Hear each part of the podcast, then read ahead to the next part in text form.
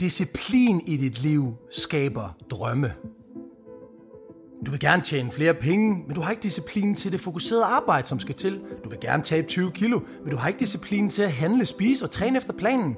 Du vil gerne have det bedre i dit forhold, men du har ikke disciplin til at sætte mål for forholdet sammen med din partner og tage de her slemme samtaler. Jeg møder så mange mennesker på min vej, som har så ekstremt store drømme, men aldrig gør noget ved dem. Jeg ved udmærket godt, at det hele ikke handler om disciplin, men du kommer aldrig udenom, at det er en stor del af broen fra drømmen til virkelighed. Du bliver inspireret af folk med disciplin. Du bliver inspireret af folk, som siger det, de gør, og gør det, de siger. Du bliver inspireret af folk, som gør noget ved deres drømme. Det er inspirerende, fordi det er ikke let. Vi mennesker, vi er ikke født rationelle. Vi er impulsstyrede, følende væsener, som ofte agerer i lyst. Specielt når det føles trygt og rart. Det betyder, at det er normalt. Men hvis din drømme strækker sig ud over normalen, så skal du også handle ud over normalen. Og her kommer din disciplin i spil. Du kan starte med at tage en beslutning lige her og nu. Beslut dig en gang for alle at gøre op mod din lyst. Din lyst til overspringshandlinger.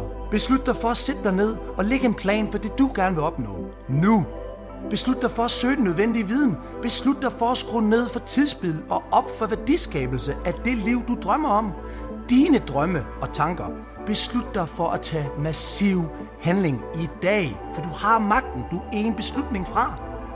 Og så gør det samme igen i morgen, når du vågner, og dagen derpå, og om tre dage, og om fire dage, hver dag. Den beslutning kan du tage hver morgen. De fleste vælger ikke at gøre det.